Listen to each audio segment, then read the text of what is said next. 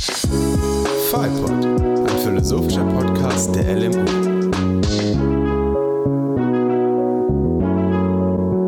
Hallo, da sind wir wieder. Ich sitze hier mit dem Matt immer Hi. noch digital voreinander an einem Tisch sozusagen. Immer noch im Gespräch über Turing. Und in der letzten Episode haben wir uns angeguckt, wie ist der Turing-Test an sich konzipiert? Wer, was war Alan Turing an sich für ein Mensch? Aus was für einer Perspektive hat er sich diesen Turing-Test ausgedacht?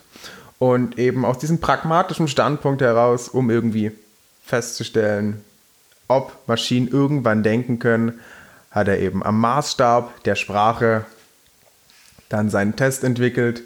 Und ähm, nachdem wir also letzte Woche gehört haben, äh, wie der Ganze so aufgebaut ist, wollen wir uns jetzt angucken, äh, ob der Test auch so haltbar ist. Wir haben mit den Worten aufgehört. Äh, it walks like a duck, it sounds like a duck, it's probably a duck. Und gilt das auch für Maschinen? Ja, also ich weiß, das ist natürlich die Kritik von Turing, gell? Also gilt es für Maschinen? Sind sie pragmatisch einfach Maschinen, wenn sie irgendwie eine physische Existenz haben, also Hardware mit irgendwie RAM und Prozessor, also in dem Sinn vielleicht wie ein Gehirn, oder sogar Maschinen, je nachdem aus digitalen neuronalen Netzwerken, sind das dann auch eher Menschen? Und was bedeutet es denn eigentlich, intelligent zu sein? Darauf sind wir in der letzten Episode schon so ein bisschen drauf eingegangen. Ähm, aber das Ziel hier bei Turing ist es ja, etwas zu kreieren, was verwechselbar wäre mit einem Menschen. Und jetzt gibt es natürlich verschiedene Kritikpunkte, also Punkte, die zum Beispiel ein, also Kritik an der Maschine, von was eine Maschine nicht haben kann. Und in der Zeit von Turing, also in den 50er Jahren, ähm, war natürlich auch einer der ersten Punkte, die gleich gesagt wurden, die vielleicht manche heute auch noch äh, kritisieren würden, vielleicht auch einen gewissen Dualismus, und zwar die Frage der Seele. Eine Maschine hat keine Seele, würden wahrscheinlich viele sagen. Wie siehst du das, Kilian? Ja, ist die Frage, ob es sowas wie Seele überhaupt gibt, beziehungsweise was die Seele an sich ist. Ich wüsste nämlich auch nicht, wie man so eine Seele in eine Maschine reinkriegt. Denn ähm, so eine Maschine hat ja, enthält ja prinzipiell erstmal nur das, was man in sie reinsteckt, also den Code und dann ähm, was eben aus diesem Code resultiert, was dann also, keine Ahnung, wenn die ähm, eine gewisse sogenannte Intelligenz hat, ähm, sich selbst ein bisschen weiterentwickelt, aus irgendwelchen Algorithmen eben gewisse ja, Abläufe optimiert hat. Ähm, das ist ja alles quasi noch in die Maschine reingesteckt worden. Ähm, aber wir wissen ja selbst nicht, was eine Seele ist. Wir haben bei Menschen die Seele noch nicht gefunden. Das ist total schwierig. Und- ich meine, wie willst du feststellen, also ich will jetzt hier nicht irgendwie mega blasphemisch sein oder so, aber wie willst du feststellen, dass ein Mensch eine Seele hat? Die Seele ist ja per se gerade etwas, was ja nicht unbedingt physisch ist. Also mi- mindestens so in diesem ähm, descartischen, kartesischen ähm, Substanzdualismus ist die Seele nicht die gleiche Substanz wie das physische, der Körper. Und somit wäre die Seele auch etwas, was nicht mit unseren physischen Tools fassbar wäre. Und auch, also weiter gedacht, wäre es somit unmöglich zu beweisen, dass der Mensch eine Seele hat eigentlich. Und daher ist das Argument ja mega schwierig zu sagen, so hey, äh, wir haben eine Seele, aber wir können nicht beweisen, dass wir eine Seele haben. Und die Maschine hat aber keine Seele. Aber auf eine Art können wir auch nicht beweisen, dass die Maschine tatsächlich keine Seele hat. Vielleicht gibt Gott, wenn wir jetzt so sehr in diesem theologischen Argument argumentieren, vielleicht gibt Gott einer menschähnlichen Maschine einfach eine Seele. Wenn die, wenn die Maschine den Turing-Test besteht, könnte es sein, dass zum Beispiel Gott der Maschine eine Seele gibt. Keine Ahnung. Wobei ich den Turing-Test als Kriterium da ein bisschen, bisschen sehr banal für fände. Ja, definitiv. Klar, aber, aber ja, jetzt ist natürlich dieses Argument einfach weitergesponnen, ne? So. Ja, das ist durchaus klar. Und das ist auch ein bisschen, ja, ähm, arrogant zu sagen als Menschen, ja, wir selbst können nicht beweisen, wo unsere Seele an uns ist, aber wir haben hier eine Sache, einen Computer, der uns in allen Sachen ähnlich ist. Also, ich habe es ja in der letzten Folge schon angesprochen, es gibt ja Androiden, die mittlerweile so ausschauen wie wir. Äh, ich weiß auch nicht, es gibt ja diese, diese Hunderoboter, die laufen können wie ein Hund. Die kann man treten, so doll man will, und die landen wieder auf ihren Beinen, die fallen nicht um, die können durch schwierigstes Terrain laufen, ja, also laufen können sie, sie sehen aus wie wir. Ähm, wie wir festgestellt haben, Google Assistant kann bereits Friseurtermine und äh, Restaurantbestellungen, Tischreservierungen vornehmen, ja. Ähm, läuft ja, wirkt Mensch, dabei überzeugend wie menschlich, ein Mensch, ja, ja. Ja, wirkt überzeugend menschlich, ja, weil auch eine Stimme synthetisiert wird, ja, und auf einmal kommen wir her und sagen, nö, äh, pff, hat jetzt äh, keine Seele, weil äh, da ist ja Metall und die Haut ist synthetisch, kann, nee, kann nicht, das kann ja kein, keine Seele haben. Also das, das finde ich ein bisschen Also wenn man es zum Beispiel so von anderen, ich weiß, dass der Dalai Lama in irgendeinem Interview auch mal gemeint hat, dass wenn künstliche Intelligenz ähm, Bewusstsein hätte, dann müsste es eine Seele haben. Das ist natürlich so dieses buddhistische Denken von einem Bewusstsein, was irgendwie alle teilen miteinander. Und wenn quasi eine Maschine Anteil hat an diesem Bewusstsein, dann hätte sie automatisch auch äh, Intelligenz und so weiter und ist halt, ein, ja, ist halt, aber da geht es natürlich dann um diese Frage von Bewusstsein. Aber ich finde es auch interessant, dass so jemand wie der Dalai Lama das nicht ausschließt, dass eine Maschine Bewusstsein haben könnte und auch Teil ist dieses Bewusstseins. Das würde natürlich dann im Buddhistischen auch die Frage stellen, ob Maschinen wiedergeboren werden zum Beispiel. Und da wäre dann die Antwort ja. Wenn sie Anteil hat des Bewusstseins, dann wird sie auch wiedergeboren. Was auch schwer vorstellbar wäre, wie dann eine Maschine wiedergeboren wird. Also ja, in der Theorie würde sie dann irgendwie als Mensch oder als Tier oder so wiedergeboren werden. Aber es ist interessant, dass zum Beispiel nochmal so ein anderer Blick darauf, dass da jetzt nicht unbedingt von allen Richtungen ähm, das total ausgeschlossen wird. Ähm, während es natürlich jetzt so bei den monotheistischen Religionen ähm, eben sehr wichtig ist, dass es eine Seele gibt und da es dann schon auch wieder diese Kritik kommt der Seele. Ja, schwierig. An, an, der, an der Stelle würde ich auch gerne ein bisschen auf die Tiere eingehen, nur mhm. ein kleines wenig, ähm, aus zwei Gründen, nämlich weil Tiere ja bekanntlich nicht sprechen können. Ähm, und weil Tiere eben ja ein gewisses Selbstbewusstsein haben. Ob, mhm. selbst, was heißt Selbstbewusstsein? Aber Dieser Begriff ist ja an und für sich auch ein bisschen kompliziert. Mhm. Ja, ähm, weil sich irgendwelcher inneren geistigen Vorgänge bewusst sein mhm. oder seines äh, geistigen Ichs beziehungsweise seines körperlichen Ichs, das sind ja alles, das sind ja quasi drei verschiedene Arten des mhm. Selbstbewusstseins. Ähm, und ja, darauf komme ich, weil ich äh, ähm, im Internet so Memes gesehen habe, wo okay. Katzenbesitzer mit ihren Katzen ja, sich eben filmen, aus der, ja, so, so, selbst filmen, ja, und eben von Snapchat meine ich so einen Katzenfilter drauf haben, mhm. ja. Ähm, und die Katzen gucken auf das Display und auf einmal hat ihr Besitzer, okay, was man bei Katzenbesitzer sagen kann, ja, ähm, ja auf einmal hat Vielleicht dieser Mensch auf dessen Schoß die Menschen. Jetzt könnte man meinen, ja. Ja, möglicherweise. Aber auf einmal hat eben dieser Mensch, auf dem die Katzen eben auf dessen Schoß, die eben sitzen, hat auf einmal ein Katzengesicht und die Katzen rasten vollkommen aus, ja. Mhm. Die, die Katzen gucken auf das Display und drehen sich um zum mhm. Menschen, gucken den Menschen an und wieder aufs Display und wieder nach oben, ja, und dann laufen sie weg, ja. Das äh, spricht jetzt an und für sich nicht für Selbstbewusstsein, aber sie sind sich definitiv, also sie können auf alle Fälle von, dem, von der Kamera, beziehungsweise von dem Spiegel, auf äh, den Menschen schließen, der hinter ihnen sitzt. Das heißt, sie, also gibt ja auch diesen Test von wegen, ähm, so ein gewisser Intelligenztest bei mhm. Tieren ist, wenn sie sich im Spiegel selbst erkennen. Das ist ja, so ein mit diesem roten Punkt. Also wenn sie mit quasi roten den Punkt, roten richtig, Punkt ja. erkennen im Spiegel, dann wissen sie wahrscheinlich, dass der rote Punkt auf ihnen drauf ist und nicht, dass das im Spiegel was anderes ist. Ja, richtig. Das heißt, die erkennen im ja. Spiegel, das sind sie selbst. Das heißt, das ist dieses Selbstbewusstsein von, man erkennt eigene geistige Vorgänge, beziehungsweise mhm. sein körperliches Ich. Ähm, das ist, ist mal, meine ich, ist bei Elefanten so, das ist bei Delfinen so und auch bei Katzen, ja. Und das heißt, Katzen erkennen aber nicht nur sich im Spiegel, sondern erkennen auch äh, den Mensch, auf dem sie sitzen, im mhm. Spiegel beziehungsweise in der Kamera. Und die erkennen auch, dass wenn da auf einmal ein Filter drüber liegt und die ein anderes Gesicht haben, dass irgendwas nicht stimmt. Und die überprüfen das mit der Wirklichkeit. Ähm, und dann ja, rasten aber sie halt aus, mein, weil das, das ist ja wieder nochmal, um, um auf die Maschine einzugehen, das wäre ja voll absurd, weil bei der Maschine wäre es ja eigentlich nicht so schwierig, ein ähm, Bilderkennungsding zu, zu programmieren, wo die Maschine sich selbst als Bild erkennt und erkennt, wenn irgendetwas manipuliert ist an sich selbst und sich dann selbst auch wieder so erkennt als relativ etwas anderes. Also es wäre denkbar, dass eine Maschine diesen roten Punkttest im Spiegel bestehen könnte. Ähm, und dann ist aber die Frage, wenn sie den besteht, hat sie dann Selbstbewusstsein? Schwierig. Ja, Sache, das, ist nämlich, das ist nämlich die Sache, die ich, auf die ich hinaus wollte, ist, dass bei der Maschine, das habe ich ja vorhin schon angesprochen, man weiß, dass man reintut, ja. Und mhm. prinzipiell könnte man eine Maschine ja nur dazu konzipieren, diesen Test zu bestehen. Mhm. Und man könnte auch eine Maschine nur dazu konzipieren, eben Chatbot zu sein, was es ja auch gibt, um den Turing-Test zu bestehen. Ja. Und ähm, das heißt, man weiß, was man reintut, ja, und dann sagen, ist es intelligent? Keine Ahnung, ja.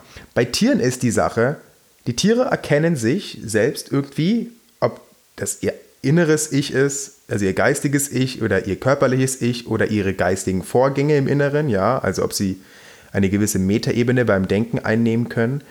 Ähm, das, das, das weiß ich nicht, ja. Also es gibt Anzeichen dafür, ähm, aber an der Stelle, an dem die Katzen eben überprüfen, ob der Mensch, mhm. den sie in der, auf dem Display sehen und der Mensch, auf dem sie sitzen, ob das der gleiche ist, ist das nicht eine Art Denkprozess?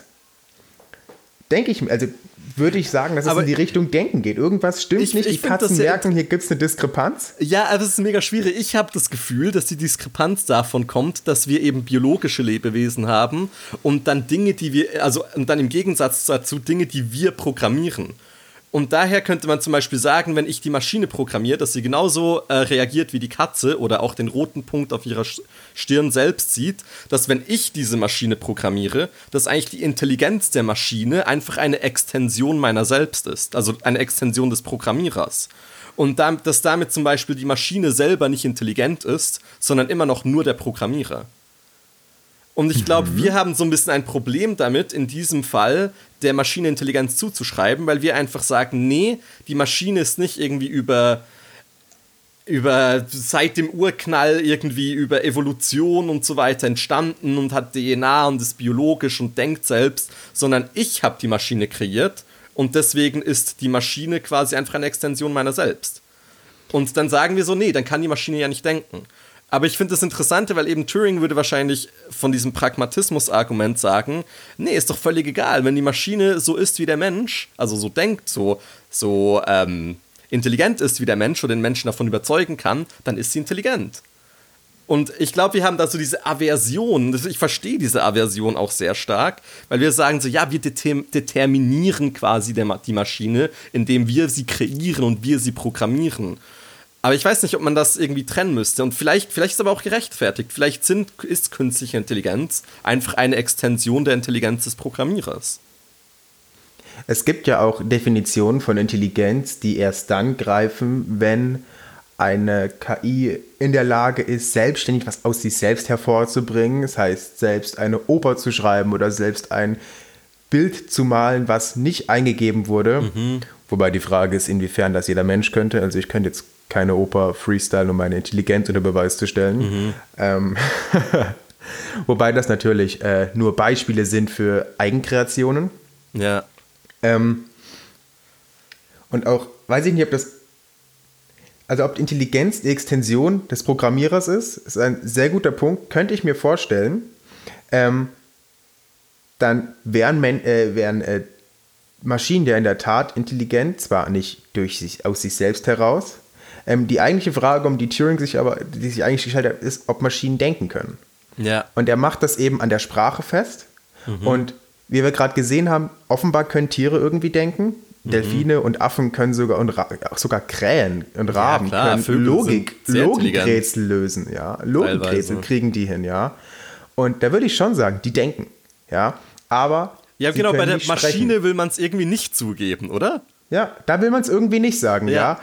Und äh, bei Tieren auf einmal, boah, Krähen sind so intelligent ja. und boah, Vögel hast du nicht gesehen und Delfine sind ja ach so schlau und die machen ja Sachen, die absolut vollkommen irrational sind. Die haben ja sowas wie Spaß, die tun Dinge aus, äh, aus einem Spaßtrieb heraus, ja, mhm. das ist ja, muss ja höhere Intelligenz sein, ja.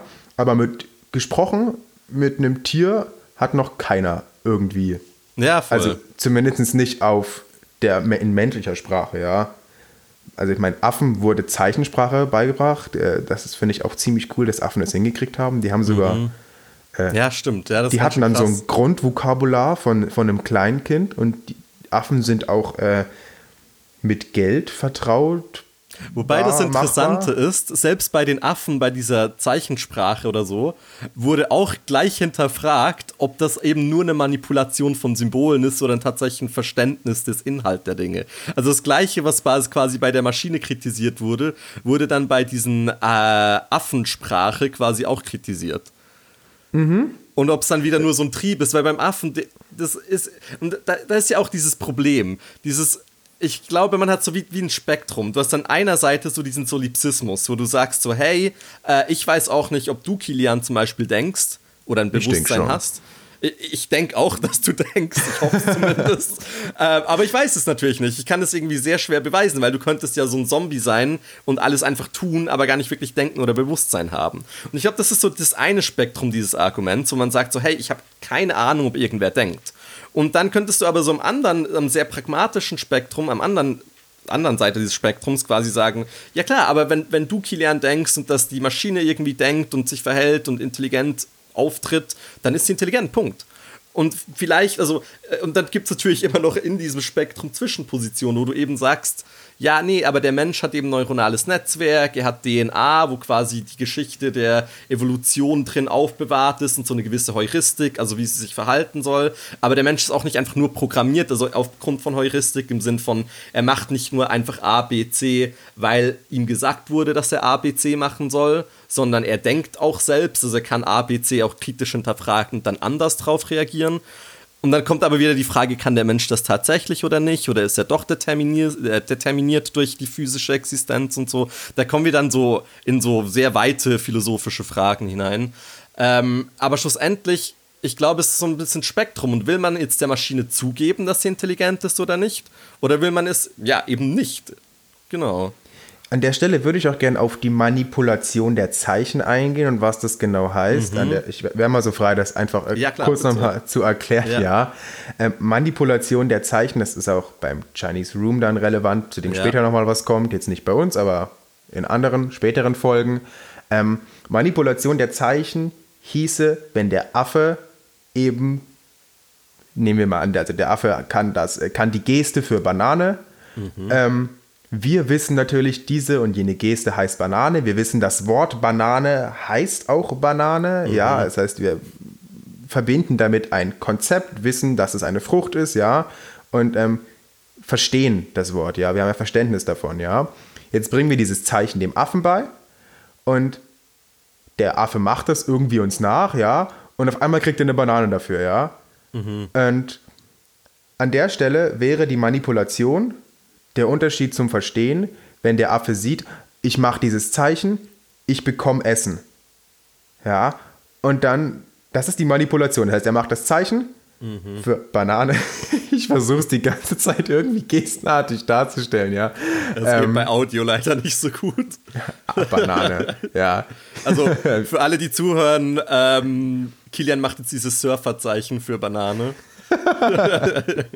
Ja, also, ja, wenn er dieses Zeichen macht, ja, heißt das jetzt Banane oder will der nur essen und hat gecheckt, ah ja, hier die Menschen, die mit ihm irgendwelche Mindgames spielen, die wollen dieses Zeichen sehen, dann belohnen sie ihn dafür? Oder hat er verstanden, dass wenn er dieses Zeichen macht, dass er damit auf ein, äh, auf dass die Banane an sich äh, rekurriert und das eben versteht, ja. Und das hatten wir auch in letzter Folge schon kurz angesprochen, ähm, den Unterschied, ob ein, eine Maschine nur mit Syntax umgehen kann oder ob sie auch die Semantik dahinter begreift, ja. Also Semantik ist äh, die Bedeutung der Dinge und Syntax ist einfach nur der streng logische Aufbau, Ja. in dem Fall von Sprache. Und ähm, wir Menschen unterstellen uns ja und einander, dass wir äh, die, die Dinge, die wir sagen, auch verstehen. Dass wir die Syntax beherrschen, ist klar, denn wir können klar miteinander kommunizieren. Klar, das ja. ist alles grammatikalisch, was wir von uns geben, ja. Und wenn jemand da irgendwie Fehler macht, fällt das sofort auf und wir haben Missverständnisse entstehen, ja. Ähm, und wir unterstellen Leuten, dass sie die Semantik verstehen, auch wenn es irgendwelche Mehrdeutigkeiten gibt. Da äh, gibt es ganz tolles englisches Beispiel, das auch verwirrend ist und klingt, ja. Ähm, das ist Time flies like an arrow. Und ein, und, äh, und Fruit flies like banana. Mhm. Ja. Huh, ja. Und das gibt das mal einem, einem Computer zum Verstehen, ja. Ja, klar. Ja, genau. Das ist mega schwierig zu verstehen, weil da müsstest du eben genau die Semantik haben, nicht nur den Syntax, gell? Richtig. Und dann, wenn es eine Maschine irgendwie versteht, besonders wenn sie in ein Gespräch mit einem Menschen tritt, wie es ja die Sprachassistenten tun, ja. Ja, klar. Es ist ja auch, also teilweise scheitern die auch, wenn man jetzt Google fragt, das soll irgendwas übersetzen, ja. Ähm, dass dann Google sagt, ja, was heißt denn? Google, sag mal was auf Chinesisch, ja. Dann sagt Google was auf Chinesisch und nicht irgendetwas auf Chinesisch, ja. ja das ist noch so eine sprachliche Mehrdeutigkeit, ja. Ähm, und an der Stelle ja, ist oder die Frage, du möchten wir das sie quasi dazu, das nicht zu tun, nicht einfach was auf Chinesisch zu sagen, sondern tatsächlich irgendwas auf Chinesisch zu sagen, also einen ganzen Satz oder so. Aber dann scheint es ja wieder so, wie wenn wir die Maschine determiniert haben durch unsere eigene Intelligenz. Und dann kommt wieder dieses Argument auf. Das ist genau dieses Problem, weil es scheint bei der Maschine immer so, wie wenn eigentlich der, der Creator der Maschine eigentlich das intelligente Wesen ist und die Maschine eben nur eine Maschine und nicht intelligent. Aber da frage ich mich eben schon so, kann es denn sein, dass tatsächlich ich meine Intelligenz in die Maschine tue und die Maschine dann selbst doch auch intelligent ist? Ja, besonders wenn wir Intelligenz einer Sache unterstellen, also ich unterstelle jetzt Mad Intelligenz, ja, und wenn ich jetzt. Danke. Äh, wenn ich jetzt zu Matt sage, ja, sag mal was auf Chinesisch, ja, mhm. dann würde Matt verstehen, was ich von ihm möchte, ja. Denn Matt kann Chinesisch, ja, kleiner Fun Fact über ihn, ja. Wenn ich das leider zu ihm sage, ja, würde er, je nachdem auch, wie ich den sprachlichen Fokus setze, das heißt, es gäbe vielleicht sogar einen Unterschied, ja, aber ja. nehmen wir mal an, es gibt den Unterschied nicht, sondern der wär, Unterschied wäre kontextuell gegeben, und ich sage jetzt zu Matt, um euch zu demonstrieren, dass es Chinesisch kann, Matt, sag mal was auf Chinesisch. Ja, kann ich zum Und Beispiel dann sagt sagen, er was auf. Wo ja, Ich will nach China oder so, genau. Ja. Und wenn, wenn es jetzt aber darum geht, ja, wir hocken beim äh, Übersetzen von chinesischen Sachen oder ich, ich kriege meinen Satz nicht zusammen, weil ich das Wort was brauche, ja. Und dann mhm. sage ich zu Matt, Matt, was heißt, sag mal was auf Chinesisch. Ja, und dann sagte mir, was was auf Chinesisch ja, ist. Ja, mal, und das was.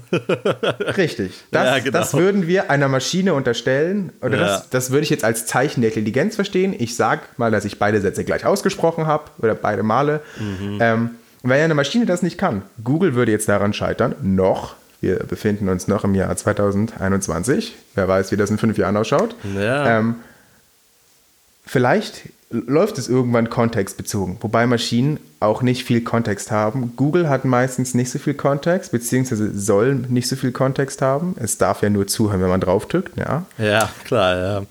Ja, das heißt. Aber das ist ja auch wieder diese Frage, Kontext für was wird das kreiert? Ich meine, Google ist halt ein Assistant und es ist nicht primär dafür programmiert, den äh, Turing-Test zu bestehen. Es könnte natürlich mehr Kontext gegeben werden, um dann besser den Turing-Test wieder zu bestehen. Wobei mehr Kontext ja auch mehr Daten sind, die es ja. zu analysieren gibt. Ja, voll. Ähm, weil Sprache ist mehr oder weniger streng logisch aufgebaut. Es gibt gewisse Muster, also wenn es neuere Sprach sprachliche Entwicklungen sind, dann äh, weichen die von der Norm ab, aber auch die folgen einem gewissen Muster. Mhm. Und ich kann jetzt nicht irgendwelche neuen Wörter erfinden, also besonders nicht irgendwelche neuen grammatikalischen Wörter wie und oder äh, von, ja, also wenn ich also neues Nomen, easy, ja, da habt ihr auch sofort Ahnung, was ich meine, mhm. wenn es kontextgezogen ist, ja, aber so grammatikalische Wörter, ja, die neu zu erfinden, ähm, aber Punkt ist, es ist ein logisches System. Mhm. Ähm, und rein theoretisch könnte man das einer Maschine beibringen und die Sprachassistenten sind dabei, mhm. sie beigebracht ja, zu voll. bekommen, sie zu analysieren. Die Linguistik ist ja selbst am Forschen, ähm, sprachliche Strukturen äh, zu analysieren. Das ist ja ein riesiger und auch neuer Forschungszweig. Die Linguistik ist ja keine 70 Jahre alt. Ja, ja klar. Ich glaube mittlerweile ja, mega schon. spannender Bereich auch. Voll. Und ähm, besonders was so Sachen, die wir auch in der letzten Folge haben wir es angesprochen, so Sachen wie so äh oder hm, das sehen wir als besonders menschlich an. Und wenn eben so ein Google Assistant sowas in seine Sprache einbaut, denken wir, ah ja, da muss gerade ein Mensch nachdenken, weil Maschinen machen ja keine Fehler. Ähm, und so eine Denkpause, das ist ja schon irgendwo ein Fehler. Äh, ja, und ist sie dann das, intelligent? Kilian? Ja, ist sie dann, ist sie dann intelligent? ja, wenn, sie, wenn ich er sage, bin ich auf einmal blöd? Nee, aber ein, in dem Fall wäre ja A zu sagen eigentlich sehr intelligent, oder? Wenn das Ziel ist, äh, den Turing-Test zu bestehen, Ja, genau. menschartig zu sein, richtig, Ja, ja. Wenn jetzt die Aufgabe anders gestellt ist, möglichst eloquent irgendwas zu sagen, sind Äs natürlich jetzt ne, äh, fragwürdig, wie gut die an der Stelle sind. Ähm, ja, was ich sagen will, das wird alles gerade erforscht und ich würde so, ja, kühn behaupten, ne, dass äh, sofern eine Sprache irgendwann mal vollständig erfasst ist, also in ihrer ganzen Syntax und Morphologie und die Semantik auch deutlich geklärt ist, ja, weil in Wörtern ja teilweise viel mehr drinsteckt, als man annimmt. Aber sobald das alles mal klar ist und man ähm, das Ganze geschafft hat, in Computercode zu übertragen, Ja. Dann müsste so eine Maschine sich eigentlich dem Menschen klar verständlich machen. Ähm, und dann kommen wir eben zur Frage, ist sie intelligent oder muss sie auch verstehen, was sie sagt? Und da Ja, haben wir genau. den Affen mit seiner Banane. Ja. Manipuliert er die Zeichen oder versteht er sie? Und was von beiden ist intelligent? Wo kann man einen Denkprozess ähm, unterstellen? Ich meine, wenn so eine Maschine lange rechnet, ja, ist es dann ein Denkprozess? Kann man langes rechnen? Also Bitcoins werden ja ewig lange ausgerechnet, ja. Ähm, ist es Rechnen oder denkt sich die Maschine quasi Bitcoins aus? Denn wir brauchen ja auch teilweise Denkzeit, um irgendwie auf irgendwas draufzukommen und es ist vielleicht irritierend, weil Maschinen das schnell und sofort können, wenn es kleinere Sachen sind. Ähm, aber ist das Denken? Das ist genau das Problem, gell? Und dann gibt es noch weitere Sachen. Also ist ja nicht, also jetzt haben wir äh, relativ lange über Sprache gesprochen, die ja sehr wichtig ist für den Turing-Test, äh, weil es ja ein sprachbasierter Test ist eigentlich. Aber dann gibt es noch so andere Probleme. Es gibt zum Beispiel mathematische Probleme, zum Beispiel von Gödel's Incompleteness Theorem. Ich versuche das kurz darzustellen. Ich bin echt kein Spezialist darin. Ähm, aber so die Quintessenz davon ist, ist, dass es manche Berechnungen, also logische oder mathematische Berechnungen gibt, ähm, die quasi kein, ähm, keine direkte Antwort haben, also kein, kein Ja oder Nein darauf geantwortet werden kann. Und dann gibt es bei Maschinen in dem Fall so ein Feedback-Loop, also dass die Maschine quasi ähm, das versucht zu berechnen, dann das nicht berechnen kann, dann zurückgeht und dann sagt die Maschine wieder, berechne es wieder, dann geht sie wieder quasi hin und berechnet es, kann es wieder nicht berechnen, geht wieder zurück und dann ist die Maschine quasi, sie ist literally, das, dass die Maschine stuck ist. Also, dass die Maschine dann nicht mehr weiterkommt und sie befindet sich dann in so einem unendlichen Loop, wo sie nicht mehr rauskommt und stürzt ab. Und Wobei beim man Menschen ist das ja aber nicht der Fall. Der Mensch hat nicht irgendwie, ich spreche ich sprech nicht mit dir, Kilian, und plötzlich habe ich einfach irgendwie so, funktioniere ich einfach nicht mehr und fall um. Das wäre, also, ja, also Herzinfarkt vielleicht oder so, aber nicht, weil ich irgendwie äh, nicht mehr checke, aus diesem logischen Ding nicht mehr rauskomme quasi. Sorry, du wolltest noch was sagen. Ja, ich wollte an der Stelle fragen, also wollte ich sagen, das ließe sich natürlich durch Verständnis der Wörter äh, umgehen. Wenn ich jetzt zum Beispiel äh, dich mit einem Paradox belästige, Ja. ja. So eine Maschine, zack, Absturz. Ja, du, haha, Kilian, das geht ja gar nicht, ja. Äh, es, äh, Ich muss sagen, an dieser Stelle auch, ich bin nicht ganz, ich bin kein Spezialist mit Gödel's Incompleteness Theorem. Ich weiß Nee, nicht genau, wie das auf der logischen Ebene ganz tatsächlich funktioniert, aber ich weiß es, bei, also bei Maschinen kann es äh, halt dazu führen, dass eine Maschine abstürzen kann, weil sie eben nicht weiß, wie damit umgehen. Also sie befindet sich dann im unendlichen Loop. Und der Mensch kann es aber, die Frage ist halt bei Menschen, ist, wir haben ja, auch wenn ich mit dir spreche zum Beispiel, habe ich manchmal so einen Moment, wo ich einfach einen Blackout habe und einfach irgendwie nicht weiß, was ich jetzt antworten soll, weil mir was nicht in den Sinn kommt, weil ich mich vielleicht tatsächlich in so einem Ding befinde, wo ich gerade einfach keine Antwort weiß. Und dann gehe ich einfach zum nächsten Thema oder sage irgendwas anderes oder so. Und ich weich quasi wie diesem, diesem Ding, das ich nicht, ähm, nicht fertig berechnen kann in dem Sinn, einfach aus. Und es wäre durchaus denkbar, es ist so ein bisschen die Frage, ist es möglich, zum Beispiel eine Maschine zu kreieren, die, wenn das passiert, dem einfach ausweichen kann. Das ist ja quasi eine Heuristik, die sagt, hey, wenn du dreimal das versucht hast und es funktioniert nicht, dann beendest du einfach diesen Berechnungsprozess und schreitest zu einem weiteren Beendungsprozess. Und ich weiß, das ist sehr, sehr schwierig, glaube ich, sowas zu machen, aber ist es unmöglich? Ich weiß nicht, glaube nicht unbedingt. Und wenn das gelöst werden könnte, ähm, dann verhält sich die Maschine genau gleich wie der Mensch. Wenn sie quasi an einen Punkt kommt, wo sie nicht mehr weiterkommt, dann wechselt sie quasi das Thema oder geht zu einem weiteren Thema und springt somit einfach, überspringt das Problem quasi. Deswegen ist die Frage, ob diese Kritik tatsächlich gerechtfertigt ist oder nicht. Wobei ich denke, dass man diesem Problem durch Verständnis, ähm, mhm. durch Semantik entgegenwirken könnte. Mhm. Ähm, weil wenn ich dich jetzt frage, äh, wie schmeckt der Ton C? Ja, mhm. wenn du jetzt nicht gerade eine Synästhesie hast, ist diese ja. Frage für dich vollkommen unbeantwortbar. Ja, absolut unlogisch. Jetzt kein Paradoxon an sich, ja, aber es Töne schmecken nicht oder Farben mhm. riechen nicht, keine Ahnung.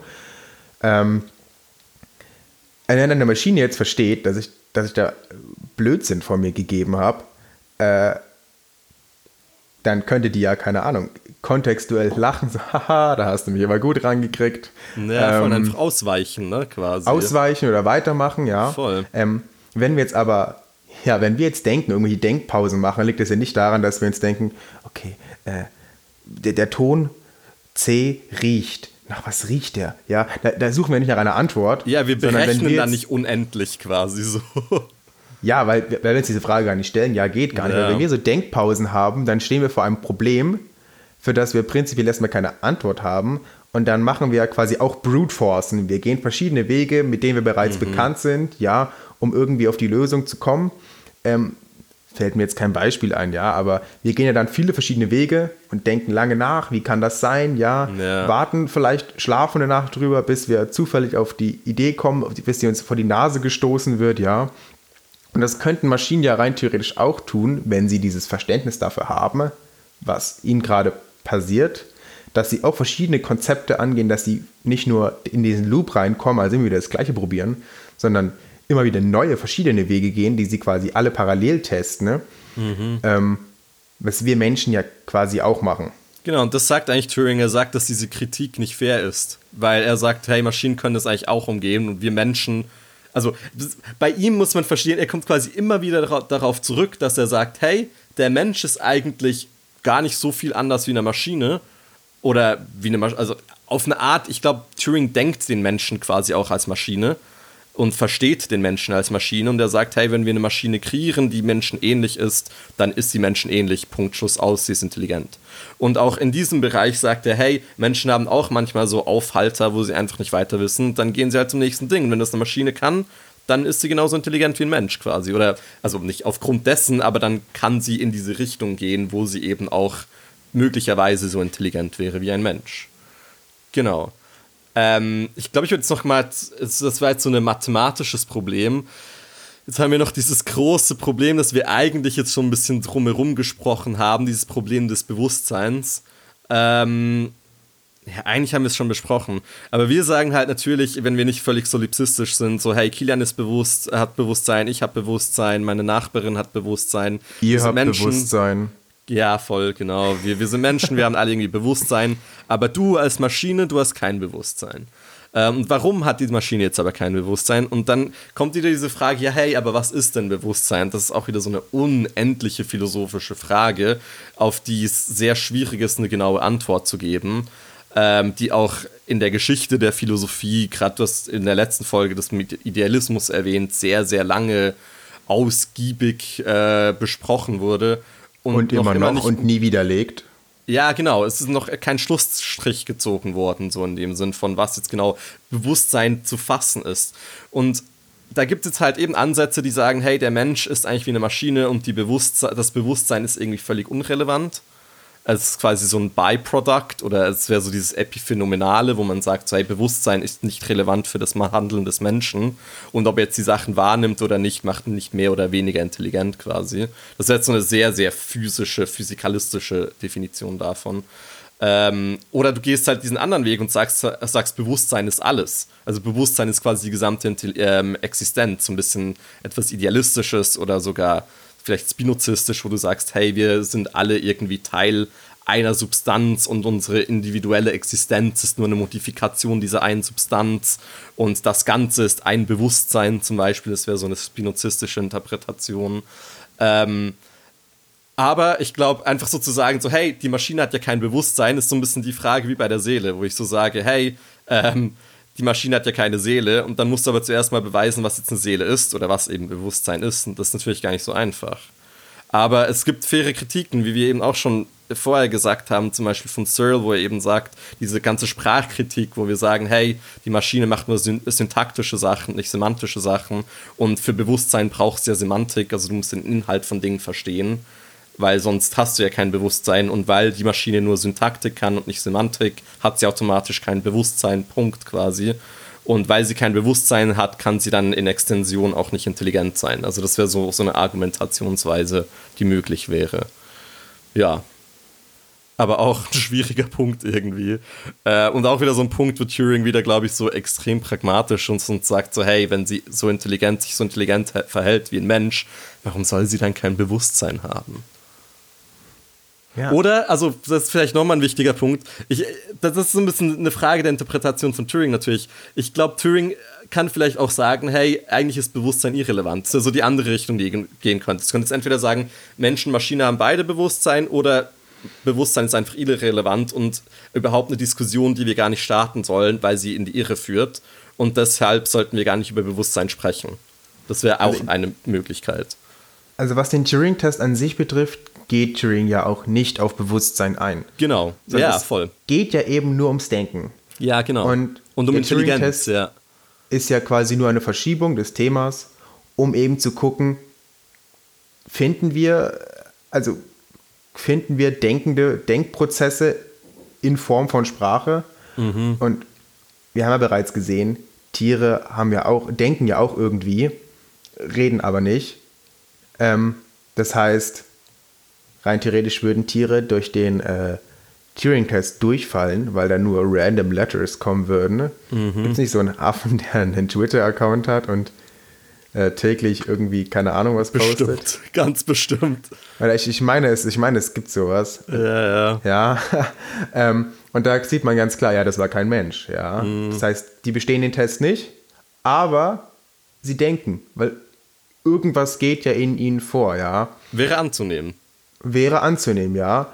Und ähm, da wären wir genau an dem Punkt. Wenn Tiere eben irgendwas in ihnen vorgeht, ja, irgendwas geht ja auch in Maschinen vor. Mhm. Und da sind wir vielleicht in einer gewissen Art rassistisch gegenüber Maschinen. Maschinistisch? Ja. Äh, Weiß auch nicht genau, wie man das nennen würde. Ja, also ja, diskriminierend. ja, auf jeden Fall, ja. Humanist, ja. Wir wären humanistisch gegen Maschinen. Ja, ja. Beziehungsweise, nee, dann, weil wir betrachten ja auch Tiere mit. Tiere können ja auch denken, dann wären wir vielleicht organistisch. Ja, wir sind organistisch ja. gegenüber Maschinen, ja. Fair wir, enough, ja. Weil aus den behandelten Punkten, aus dem solipsistischen Standpunkt heraus, aus dem idealistischen, aus der Betrachtung der Tiere selbst, können wir eigentlich nur zu dem Schluss kommen, Maschinen denken. Mhm. Ja. Wie wir dann das Denken sehen und ob dann Bedenken, Denken heißt, sie haben auch äh, ein Bewusstsein und sie wären irgendwie kognitiv und emotional. Emotion ist ja auch eine ganz starke Sache, ja, weil was Rationalität betrifft, ja, über, da, da ist jeder, jeder, jede Maschine besser als wir, ja, aber wir sehen ja auch Emotionalität als Teil unseres Menschseins und ähm, das ist noch so eine Sache. Die unterstellen wir auch Tieren Emotionen. Mhm. Ähm, teilweise, besonders Hunden, Hunde, Hundebesitzern. Ja, Tieren, ja. die wir uns selbst auch wieder reinprojizieren können, oder? Absolut. Also vor ja. allem dann, weil dann, dann haben wir automatisch das Gefühl, das Tier ist ja irgendwie menschenartig, es schaut mich so niedlich an. Es muss doch mhm. irgendwie eine Emotion haben. Auch wenn das vielleicht gar nicht der Fall ist. Aber ich glaube, das ist teilweise auch so ein. So ein das, ist, das ist halt das Einzige, was wir machen können. Wir können unsere Intelligenz eigentlich nur in andere Dinge hineinprojizieren. Und wenn sie irgendwas tun, was irgendwie menschähnlich ist, dann tendieren wir dazu, ähm, ihnen auch unsere eigene Intelligenz und mindestens Teile unserer Intelligenz zuzuschreiben. Absolut.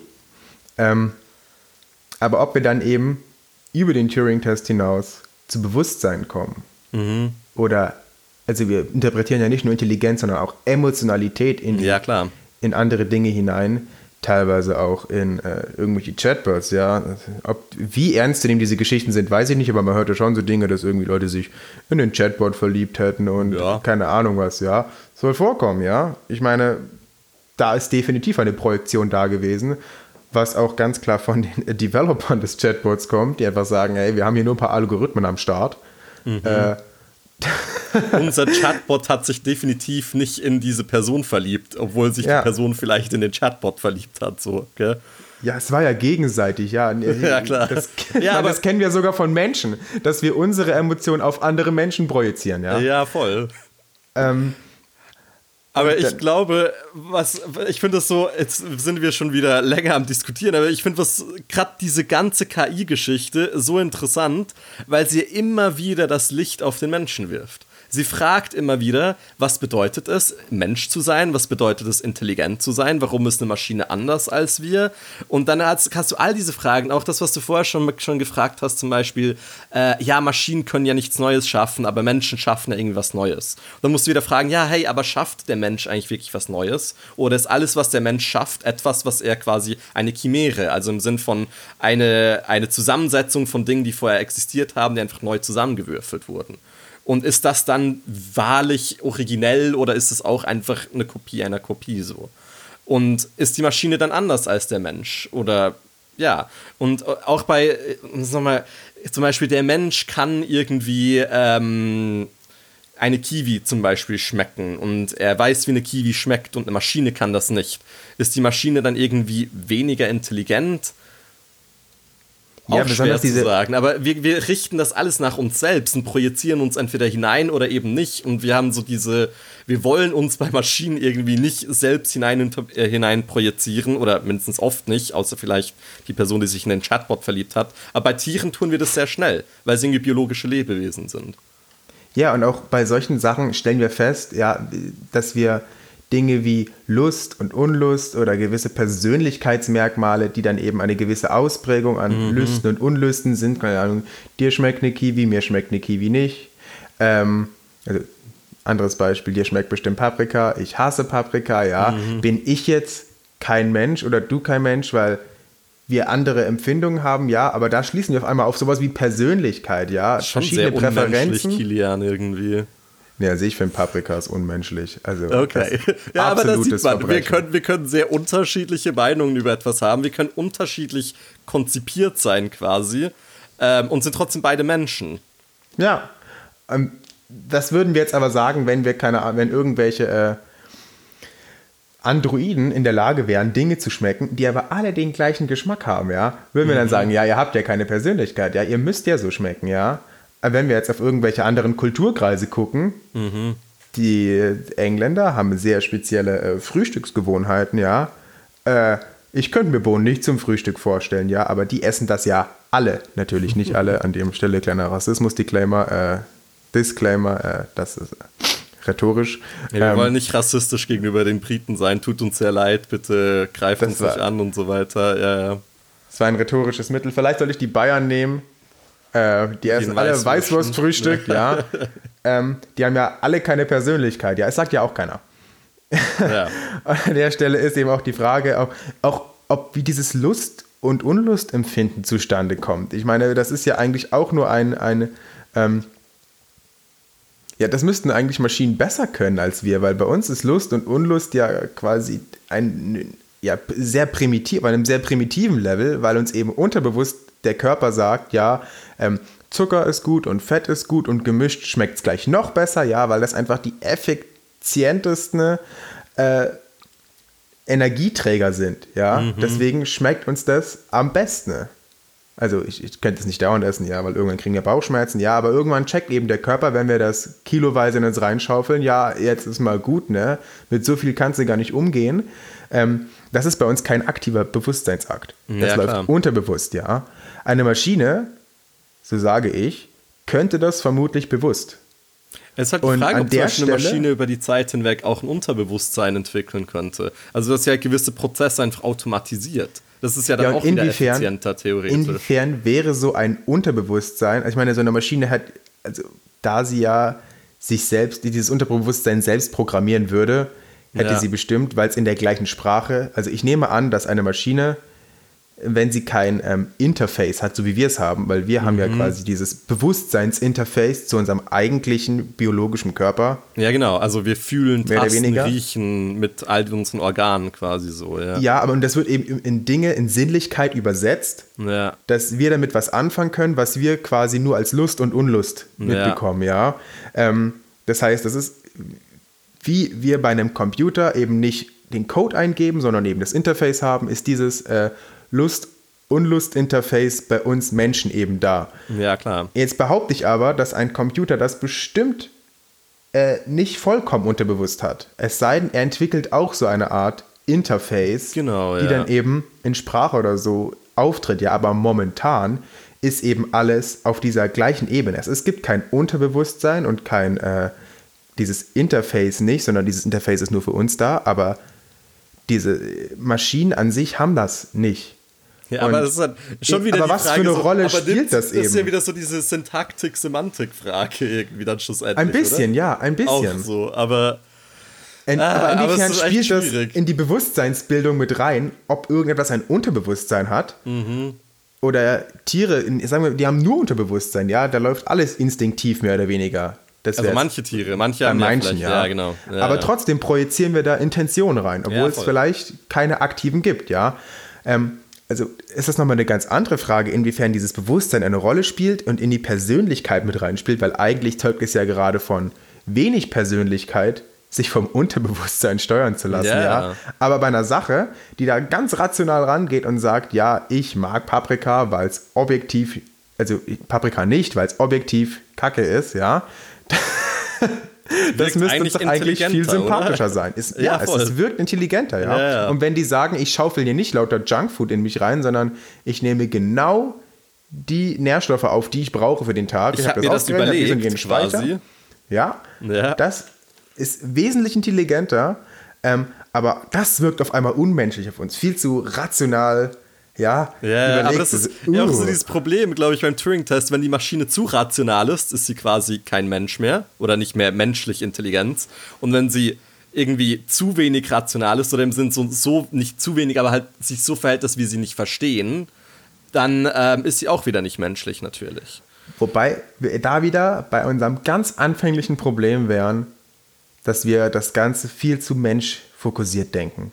Ja, Dass wir eben aus uns unsere Emotionalität, unsere Lust und Unlust, unsere Persönlichkeit, unsere Intelligenz auf alles, also wirklich alles andere projizieren. Und wir das ist denken halt ja das sogar, Problem, wenn wir halt menschliche Intelligenz, also quasi Intelligenz in Maschine an menschliche Intelligenz knüpfen.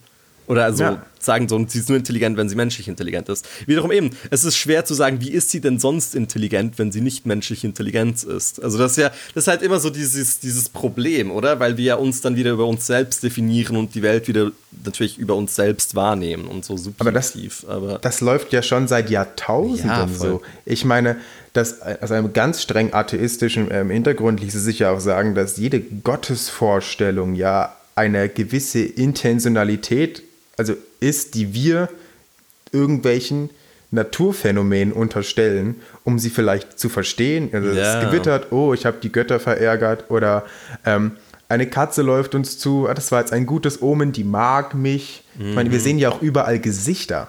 ja, voll. Das ist nochmal ein anderes. Jesus Toast Ein anderer so. Effekt. Ja, Richtig, ja. Das, das, sind, das sind Dinge, wo wir einfach wirklich aus unserer Denkart absolut nicht rauskommen.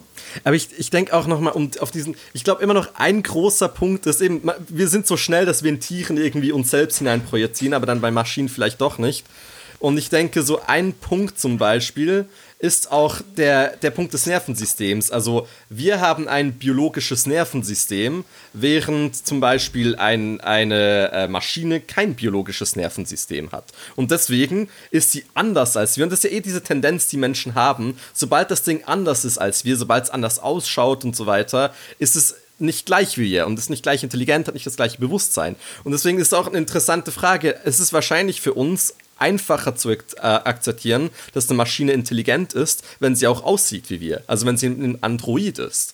Und da jetzt nochmal weiterleitend, auch auf Turings Paper selbst. Ich finde es ganz interessant, weil Turing macht so ein bisschen eine Extension von seiner eigenen Maschine, wo er sagt, hey, es wäre denkbar, dass meine Maschine noch besser wäre, wenn sie quasi wie ein Kind aufgezogen wird wenn sie von klein auf alle diese Dinge lernt. Und dann wäre auch denkbar, dass sie eben, dann wäre dieses Semantik-Syntaktik-Argument auch nochmal aufzunehmen, wo man sagen könnte, hey, wenn die Maschine tatsächlich lernt wie ein Kind, hey, das ist eine Banane, ich esse die Banane und sie kann die Banane zum Beispiel auch essen, genau, dann ähm, wäre es für dann, äh, dann nimmt sie halt die Welt wahr und fühlt vielleicht die Welt auch, weiß, wie eine Banane riecht, wie eine Banane schmeckt, wie eine Banane sich anfühlt und so weiter. Und dann lernt sie eben den Inhalt der Dinge und nicht nur die Manipulation der Zeichen. Und so eine Maschine, der würde es ja dann auch viel, viel einfacher fallen, einen Menschen zu überzeugen, dass sie eben keine Maschine ist, sondern eben ein Mensch oder dass sie eben menschliche Intelligenz hat, weil sie ja mit den Menschen gelebt hat, von klein auf quasi. Eben, das ist nämlich auch der Unterschied ähm, ich weiß gar nicht, ob der explizit gemacht wird, aber durch diese Art und Weise würde man der Maschine auch eine, ja, eine faire Möglichkeit geben. Mhm. Wenn man jetzt die Maschine 35 Jahre lang äh, unter den Menschen weilen lässt und dann mit einem anderen 35-jährigen Menschen eben das Ganze, den, den Turing-Test eben macht, wäre das viel fairer, als wenn man eine Maschine, ähm, die eine ganz andere, wie es in der vorherigen Folge bereits angesprochen habe, die eine ganz andere Lebenswirklichkeit hat, weil sie eine ganz andere ja. Lebensform darstellt. Weil, ja, ähm, ja ähm, aus der zwingen wir sie quasi raus, um in unsere so ganz stark limitierte Welt reinzubringen. Das ist ja auch irgendwie unfair, ja. Voll, also sie muss mit uns aufwachsen, sie muss unsere Dinge fühlen und dann ist sie irgendwie menschlich oder dann ist sie intelligent. Ja, Aber richtig. Wie du sagst, das, ja. Ist also es nötig, sie in unsere menschliche Welt zu zwängen, damit sie intelligent ist? Also rein theoretisch müssten wir da ja eben ein Über, also ich unterstelle jetzt der Maschine eine Lebensform und dann müssten wir, mhm. um das festzustellen, eine auf Leben generell bezogene Kategorien machen. Aber das kriegen wir ja nicht hin. Wir kriegen es ja nicht mal selber, also wir Menschen kriegen es ja nicht, unsere Menschlichkeit zu transzendieren. Mhm. Aber wir verlangen es von der Maschine ihre Maschinen halt. Also du meinst mit transzendieren, dass wir unsere Menschlichkeit verstehen, zum Beispiel Bewusstsein und so, also oder? Nicht nur verstehen, sondern auch überwinden können, um eben losgelöst davon zu denken. Und ja. wir verlangen von der Maschine nicht nur, dass sie losgelöst von sich denkt, sondern auch noch in unsere Welt reinkommt mhm. und auf unsere Art und Weise mit uns spricht, weil wir es nicht können. Mhm. Und das ist ja mehr oder weniger das eigentlich Unfaire. Genau, und das ist Turing, Turing genau unfair nennt. Er sagt, hey, das ist nicht fair. Warum muss die Maschine, wenn die Maschine den Menschen überzeugen kann, dass sie irgendwie menschlich intelligent ist, dann ist sie vielleicht einfach menschlich intelligent. Punkt. Und es ist unfair, dass die Maschine das den Menschen dann auf jede Art und Weise beweisen muss und möglichst menschlich sein muss. Also schlussendlich muss sie das ja irgendwie können mit Sprache in diesem ja, sehr da gehört aber Sprache schon Test. mit rein. Genau. In diesem, genau, also natürlich der Turing-Test dadurch, dass er Sprache verwendet, geht er schon auf den Menschen zu. Und äh, das Ziel ist ja quasi, den Menschen zu überzeugen, dass die Maschine menschliche Intelligenz hat. Aber ist es dann auch nochmal notwendig, die Menschen zu überzeugen, dass die Maschine nicht nur sagen kann, ja, irgendwie Kiwi schmeckt sauer oder so und so, oder sauer oder süß oder was auch immer, sondern dass sie auch das auch tatsächlich schmecken kann. Ist das notwendig, damit sie intelligent ist? Und diese Frage fragt quasi so ein bisschen Turing in seinem Paper. Und er kommt zum Schluss oder er sagt, nee, es ist nicht notwendig. Wenn sie sich menschenähnlich intelligent verhält, ist sie auch menschenähnlich intelligent. Und die Frage von Bewusstsein ist dann natürlich nochmal eine andere, aber er geht darauf, auf die Frage von Bewusstsein gar nicht so konkret ein, weil er, er glaube ich, eben auch bei den Menschen das sieht, wie du das vorher auch schon erwähnt hast, dass wir uns selbst nicht transzendieren, dass wir nicht, selbst nicht wissen, was Bewusstsein ist und so weiter. Und deshalb, warum sprechen wir überhaupt darüber bei Maschinen? Das, ich glaube, das ist so ein bisschen seine Verteidigung quasi. Ja. Ja. Ähm, ich, wir reden, wir reden auch schon seit einer, einer guten Stunde und ich denke, das ist ein äh, sehr guter Abschluss, ein sehr maschinenfreundlicher Abschluss, ja. Mal hier wir, so. Wir werden noch mal darauf eingehen in anderen Episoden auf jeden Fall. ja, das, wir sind ja auch noch am Anfang und das sind ja erst noch die theoretischen Grundlagen, wie man Maschinen überhaupt denken kann, mhm. ähm, auf die ethischen Aspekte, auf die wir heute noch gar nicht eingegangen sind und auch in den letzten Folgen, auf die, die kommen ja alle noch. Da warten ja noch große, große Probleme in der Philosophie auf uns. bis dahin wünschen wir euch also ähm, noch alles Gute. Ja. Ähm, wir sind nächste Woche wieder für euch da, nächsten Donnerstag. Folgt uns auf Social Media, erzählt euren Eltern und Freunden von uns. Macht's gut, bis dann. Ciao, ciao.